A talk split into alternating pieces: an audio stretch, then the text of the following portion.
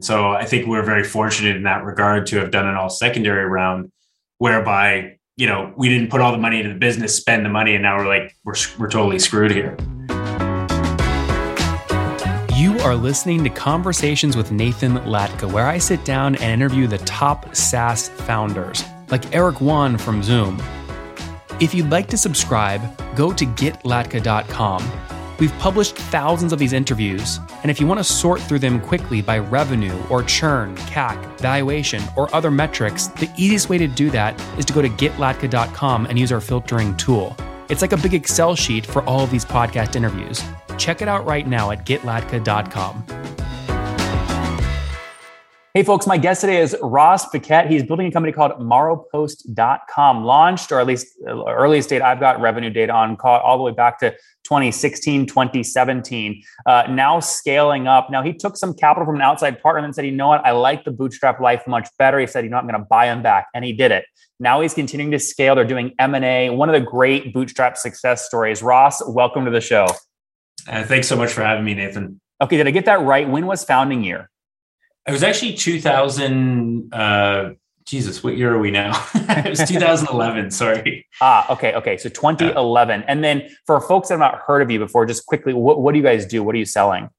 Yeah, absolutely. So we have a, a single solution that encompasses uh, Commerce Cloud, Marketing Cloud, and Service Cloud. So effectively, e-commerce and retail, marketing automation, email, SMS, and then help desk, so live chat, chat bots, ticketing, and all, and so on. And our target market is mid-market uh, um, e-commerce and retail businesses or organizations. Hot, very hot space. So, so when did you? Do you remember the year you guys passed a million bucks in revenue?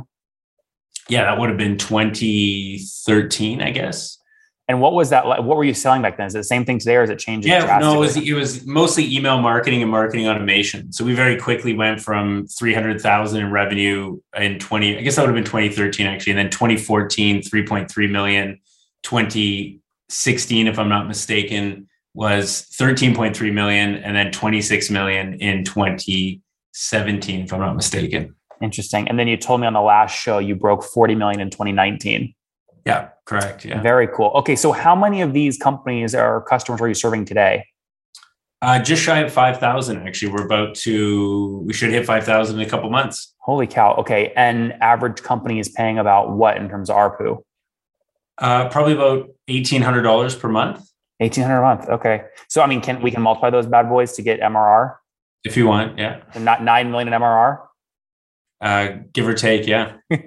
How far? I'm maybe I'm a, little, little, bit less. I'm a little, little bit less. over. Yeah, yeah. yeah. Will, yeah. You, will you break? let me let me ask you this way: Will you break 100 million bucks in AR this year run rate? Uh, just shy of it, actually. Uh, sorry, um, yeah, just shy of it, most likely. So you think by December of 2022, so this year you'll do about 8.3 million in, in MRR that month. Correct. Yeah. I love that. Okay, so now let's now let's reverse engineer from 100 million run rate, right? So you're getting there a bunch of ways. First off, you're preserving equity with some buybacks. You're doing some acquisitions and M&A. Let's talk about the funding strategy first. So you thought you wanted to raise, and you did. What year was that, and how much did you raise? Yeah, that was 2016, and we did an all secondary round for 37 million US, 50 million Canadian, if it was relevant okay, 37 million US, and that was 100% secondary to you or also early employees, investors? Yeah, it was a combination. Like everybody got a bonus and all that kind of stuff. Okay, okay. And what valuation was that at? 163 million. Did that US. feel fair at the time? Yeah, it did. Yeah. Okay. At the time. Yeah. Yeah. And that was post or pre? Yeah, that was uh there was technically no post or pre because it was all secondary. So Okay, got it, got it, got it. Yeah. So we could take 37 divided by 163. They bought about 20% of the business, 21. Yeah, exactly. Yeah. Okay. And then you sort of casually said it felt good at the time. What happened? Yeah, I was, I mean, it was, it's, it's easy to look back. I mean, it was, it was all very positive. They were really great people, great groups, but, um, you know, coming from a fully bootstrapped approach where the business is based on profitability and growth at the same time and not grow by all costs, where effectively the founder being myself is, is gambling with the growth of the business, which is a, as I see it. Um, you know, we were just really weren't aligned from a philosophical perspective. But I don't think that would have been any different with any other parties. Frankly, I think it was just you know it was just how the times were then with from an investment standpoint, and at least from you know kind of the VC to to um, you know kind of startup EP firms as well. Mm-hmm. And so for us, it it just really didn't make sense to uh, to continue down that path. Mm-hmm. And and so I mean, a lot of people, a lot of people might right now be listening, thinking about raising capital or doing a secondary like you just described, but they're really not sure like what their first board meeting is going to be like. You obviously didn't like what you saw or heard in your first couple of board meetings. Otherwise, you wouldn't have bought them back out. So what what were you yeah. expecting and what happened? To be honest it was that's actually a great question because I had absolutely no idea. So like no preparation whatsoever, you know, very little from a content perspective. We were doing like again, you know, I think about 16 million at the time with maybe maybe 20 employees in the business. And um, yeah, I just had zero experience from that perspective. So it really wasn't anything on that front. I think it was a combination of things that happened over, you know, over the three year period that, you know, it was just like, we better set separate here or this is going to go sideways. The business had gone from triple digit growth to single digit growth. Um, you know, so really nobody was happy across the board. And mm-hmm. um, I don't take a salary or compensation. I, I do well if the company does well. So I'm very focused on again continuing to build the business, not just you know Ross has got you know compensation coming from salary and options and all this kind of stuff as well. Mm-hmm. So what did you do about it? Sorry, so you didn't you didn't obviously like that sort of pressure. It didn't make a lot of sense, right? So what did you do about it? You you raised this capital. Are they still on the cap table today? No, no, no. So, so I bought them out, or you know, there's a few more nuances to it, but yeah, we effectively decided on a figure. I went our separate ways, and um, Ross, come on. It. You think I'm just going to let you off the hook by saying we decided yeah. on a figure? How the hell do you come up with a figure? They just paid 163 million valuation. Can you convince them to sell them back at like one X, or they're going to say, Ross, you got to give us a premium. Our capital was tied up. No, no, there was nothing like that. It was just uh, kind of what you said. Okay, so they're like. Yeah they're like, if we had put the same 37 million bucks in the stock market, we would have earned 10%. So give us 10% more than 37 million. You can have your 20% back, something like that. Something like that. Yeah. yeah. All right, fair enough. Okay, and then and then what? So you get that deal done. W- where did you get that yeah. money from? By the way, was it the cap? I mean, was that all the money on the balance all sheet? The, all the secondary funds. So effectively, at the time, I had just taken the capital, didn't spend any of it, invested it, and you know the money was just sitting there. And so I think we're very fortunate in that regard to have done an all secondary round, whereby you know we didn't put all the money into the business, spend the money, and now we're like we're we're totally screwed here. Okay, on both sides. Yeah, no, yeah. that makes it that makes a ton of sense. So, mm-hmm. okay, got it. So, so you you do that in 2016. Let's before we talk about like more recent capital news, let's talk about product between 2017 mm-hmm. and today, right? So, how has that evolved? Have you done any acquisitions? Yeah. Yeah, so we did the two acquisitions that you you mentioned that we've spoken about before. So we acquired a company out of Australia called Neto back at the end of 2020, so right in the thick of of COVID, um, and then acquired another uh, coincidentally Australian business as well at the end of 2021. Um, clearly, we have an affinity for Christmas deals, and uh, that was in the um, point of sale space uh, called Retail Express. And so, back to your question, which was, you know, how has the product evolved? We've had the same vision for the last six years, which was this unified again commerce marketing automation and um, and support uh, um, solution. And so really we acquired those businesses to just help bolster a lot of the knowledge, a lot of the understanding, a lot of the nuances that come from retail and and e-commerce that you know we just didn't have the experience with. Mm-hmm. And so those have been you know very successful for us, especially as we're continuing forward in the in our in our product strategy. How do you measure success of an acquisition? Good question.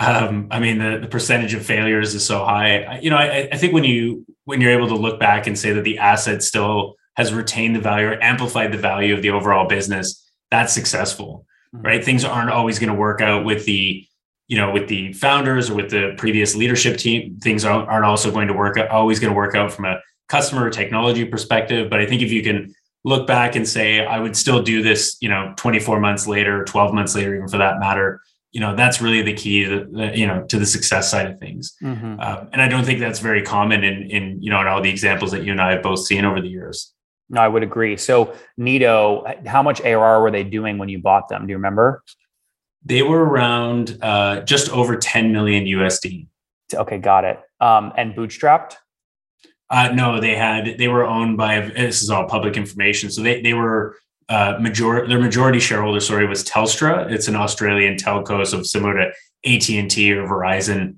uh, but in Australia.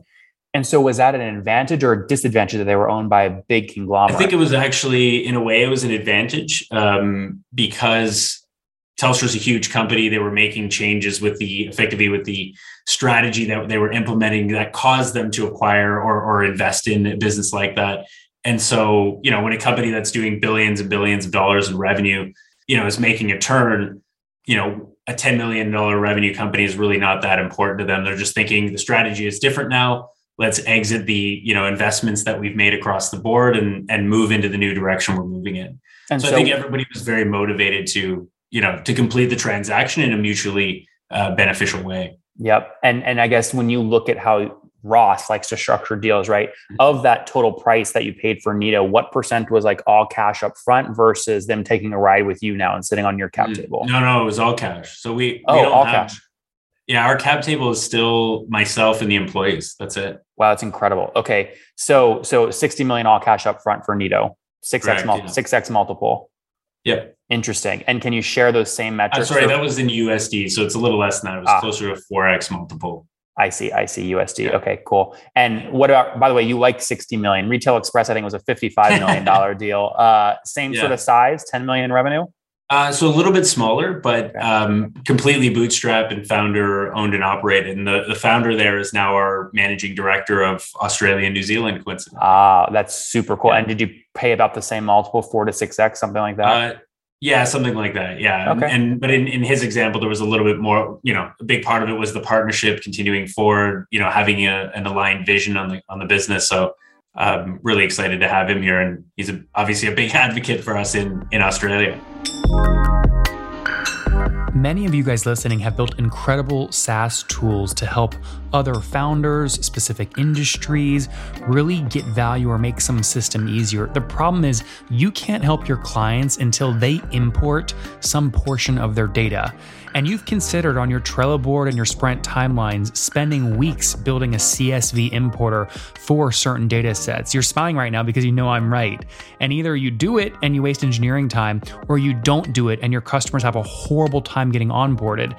And listen, let's face the facts your ability to give value to your customers sometimes is very dependent on their ability to get you their data. Once you have the data, everything is really smooth. Well, this exact problem probably explains explains why Flatfile is growing so quick. They've raised over $44 million and they do exactly this the data onboarding platform for your marketing teams, your engineering teams. They enable you to get usable data faster so you can focus on what matters most to your business. And the fastest growing companies, like my friend ClickUp, Zeb, multi billion dollar valuation, they all use Flatfile. Now, Flatfile reached out, they wanted to sponsor. I said, You got a good deal for us? And they do. For anyone listening, any anyone that's part of the top entrepreneurs community or get Latka, you can get a deal now to get started today at nathanlatka.com forward slash flat file. And they make it so easy, by the way. Their onboarding is beautiful. You don't have to commit to a bunch of stuff. You can actually see a demo live instantly right now. Check it out. nathanlatka.com forward slash flat file. So I'm keynoting SaaSiest here in a couple days, and I said I want to put some of this at the front of my keynote. And what I want to put there is founder. A lot of founders don't know. this is going to sound very conceited, but I don't know a better way to ask it.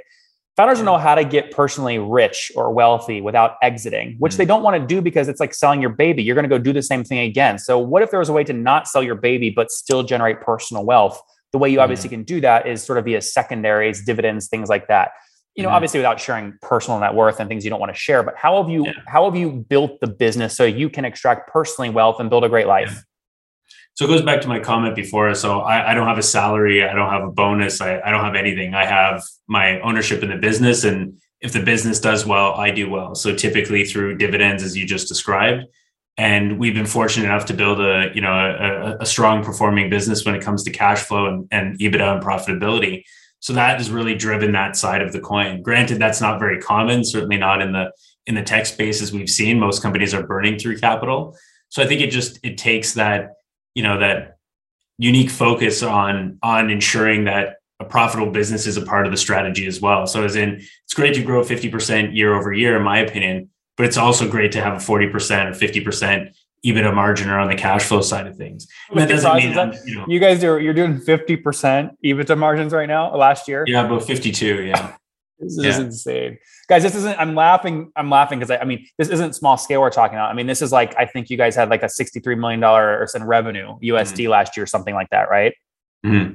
He's yep. like, yes, yes. Right. So 53%. I mean, you guys do the math, 53%. Now, Ross, obviously that whole dividend, that's not all coming out of business. It's not all personally your money, no, but we use it for the acquisitions. Yeah, yeah, so yeah. On, yeah. Yeah. But you, then you also, obviously, when you, even when you pay out a dividend, do you structure it in a way where it's weighted? So for example, if employees own 10% of the business, you own 90%, you're going to pay out 10 million in profits. It's split evenly like that?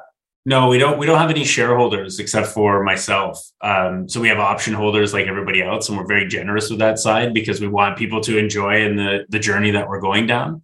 Um, but they are nonetheless still option holders. So I guess my question would be: Do you let them? If so, if you Ross as founder pay yourself out a dividend, which I love, you should. It's a great way to build wealth, and this is why you start a company in the first place is for freedom. Mm-hmm. Do you enable the employees to sell back options to the company at like a certain price? No. That can okay, got it. So they can't get. So how do how will they get liquidity long term? Uh, they would get it when we we hit a, an exit event. So in our case, when we go public or via public listing or direct listing or an IPO, that that is our our path. I mean alternatively, you know, most other companies are trying to sell themselves, so that would be their liquidity event. But for us, that is the the specific path we're heading down. Oh, Ross, I think you would be a terrible public company CEO because it's not your it's not your personality at all. Yeah. I'm not interested in that either. And that's that's not my goal. That's different. My, my goal is more to to retain 80% of the business and and be able to operate from a product perspective or a vision perspective and really be supportive to somebody like that. I don't aspire to be the CEO of a public company. I, I say that in a joking way, but that's a compliment. Yeah, right? I mean, you don't yeah. you don't fit the mold, right? Like you're yeah. doing things a very different way, which I think is it's frankly yeah. healthy. But my question still stands though. So if you don't want to IPO, you don't want to exit, you want to keep 80% and grow it yourself. How no, we do, do we do want to IPO or we do want to go public. That's oh, you, the goal. Oh, you do want to IPO. Correct. But I don't aspire to be the CEO of that public company. Oh. You know, oh. after a few years, I will you know, of course, uh, either you know bring somebody in from from outside or have somebody uh, you know elevate within the organization, and we're positioning ourselves even now for those those stages. I see. Okay, very cool. Now, the reason we're recording this is twofold. One is that I wanted your story ahead of SaaSiest because you're actually doing some deals mm-hmm. in Sweden and the Nordics. But second is, I think you did recently a secondary. So update us. What did you recently do? Yeah. So uh, just as of, or sorry, it's still ongoing right now. So I'm not even sure if I should sh- share this, but we're doing a a secondary round at a $1.7 billion valuation. I love this. Okay, so just for people that don't know what a secondary is, can you explain it in maybe two, two, three sentences? Yeah, absolutely. So secondary is is is providing liquidity to the shareholders as opposed to um, directing funds right into the business in terms of primary. Yep. So so if we take, let's say you're at like a, I mean, what are you doing right now in MRR? Uh, six. I have to look. Yeah. Six million. Yeah just shy of that something around six yeah so i mean if so that would put you right now at like a run rate whatever what is that seven, 72 million dollar run rate right so it's, multi- it's, it's just under 60 under 60 okay cool. So I, I'm, I'm trying to back into your multiple right? So mm-hmm. did you was it a competitive process and that's what enabled you to drive up the multiple? Not not really. We've gone with a much wider net. So there's not just one or two or even five parties involved. There's more than 50 um, we've taken a bit of a different approach to this because we have a lot of people who have been involved in the business for years, have been in, you know, customers in the business, partners in the business, employees, family members, friends. Um, this was their opportunity to really to enter into the, um, you know, effectively it wouldn't be the cap table again, but effectively enter into an investment that they can, you know, join the journey over the next few years as we head to our public listing as well.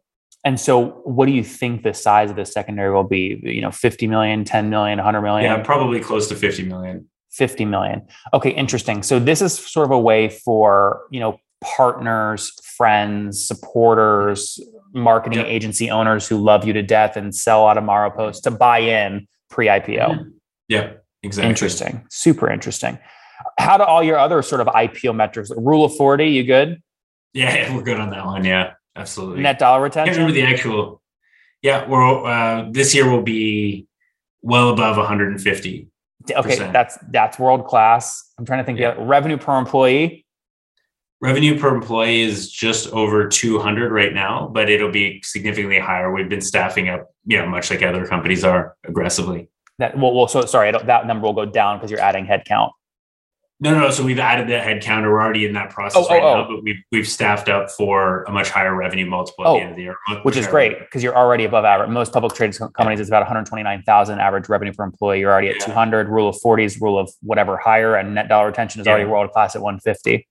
Yeah, we're targeting about three over 300, 300, 350 on the on the employee side of things. I just love that you track it. I never talked to a pre-IPO yeah. founder that's even tracking revenue per really? employee. It's not yeah. even a thought, unfortunately. Yeah. So I think it's great. Uh, How have you driven? You know, some. I guess we'll wrap up on this. Um, your that net dollar retention surprises me because you're selling to mid market. These aren't enterprise deals necessarily. How have you been able to get?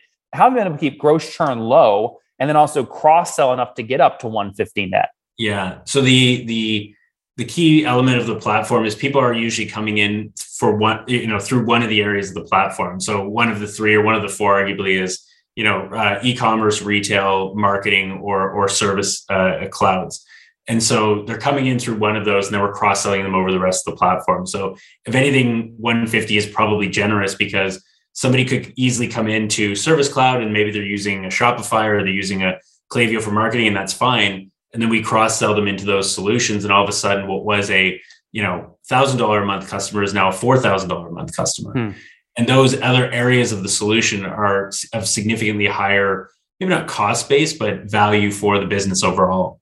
Hmm. that makes a ton of sense. And what's the what's the full team size today? How many people? Uh, 305 305 and how many of those are engineers? Uh, about 125 Okay, so heavy there as expected. How many sales reps that carry a quota? Only 15. Interesting. Why do you say only? Uh, because usually companies would have, you know, usually the numbers would be the other way around to what I just described. So, um, you know, you'd have 100 people in in sales at a, you know, at a minimum, and then marketing be another 50 or 60 even, and then the rest trickles down through support and client success and development and so on. Well, Ross, this is a hell of a story, man. We're rooting for you. Let's yeah. wrap up here with the famous five. Number one, favorite business book. Favorite business book: uh, Elon uh, Musk's autobiography. Number two. By the way, is, is he going to is, is he about to take over all of? He has nine point two percent of Twitter. He's going to take over the whole yeah. thing, or what?